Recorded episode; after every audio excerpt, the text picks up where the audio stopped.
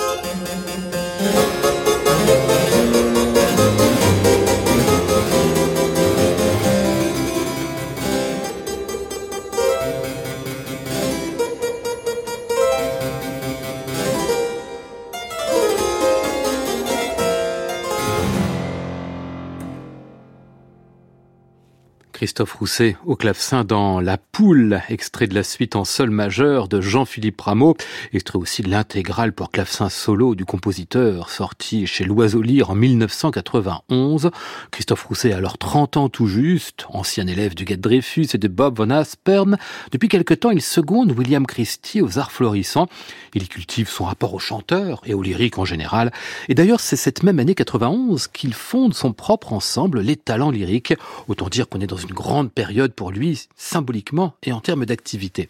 Comme claveciniste, on a déjà vu Christophe Rousset au disque dans les années 80, mais avec cette intégrale Rameau, il frappe un premier grand coup.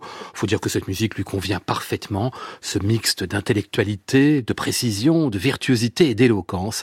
Suivront d'autres intégrales, ne serait-ce que celles monumentales par définition des pièces de François Couperin, mais c'est avec Rameau déjà que Rousset s'impose comme un très grand du clavecin.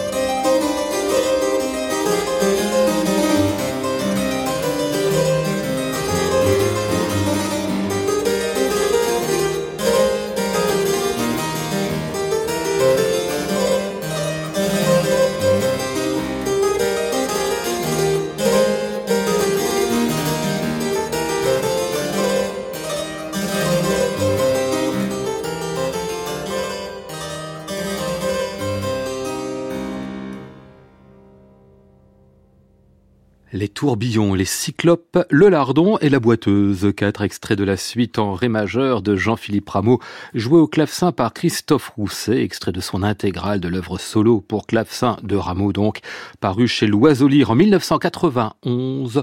Aujourd'hui disque de légende, à retrouver et podcasté sur le site de France Musique, ainsi que sur l'application Radio France.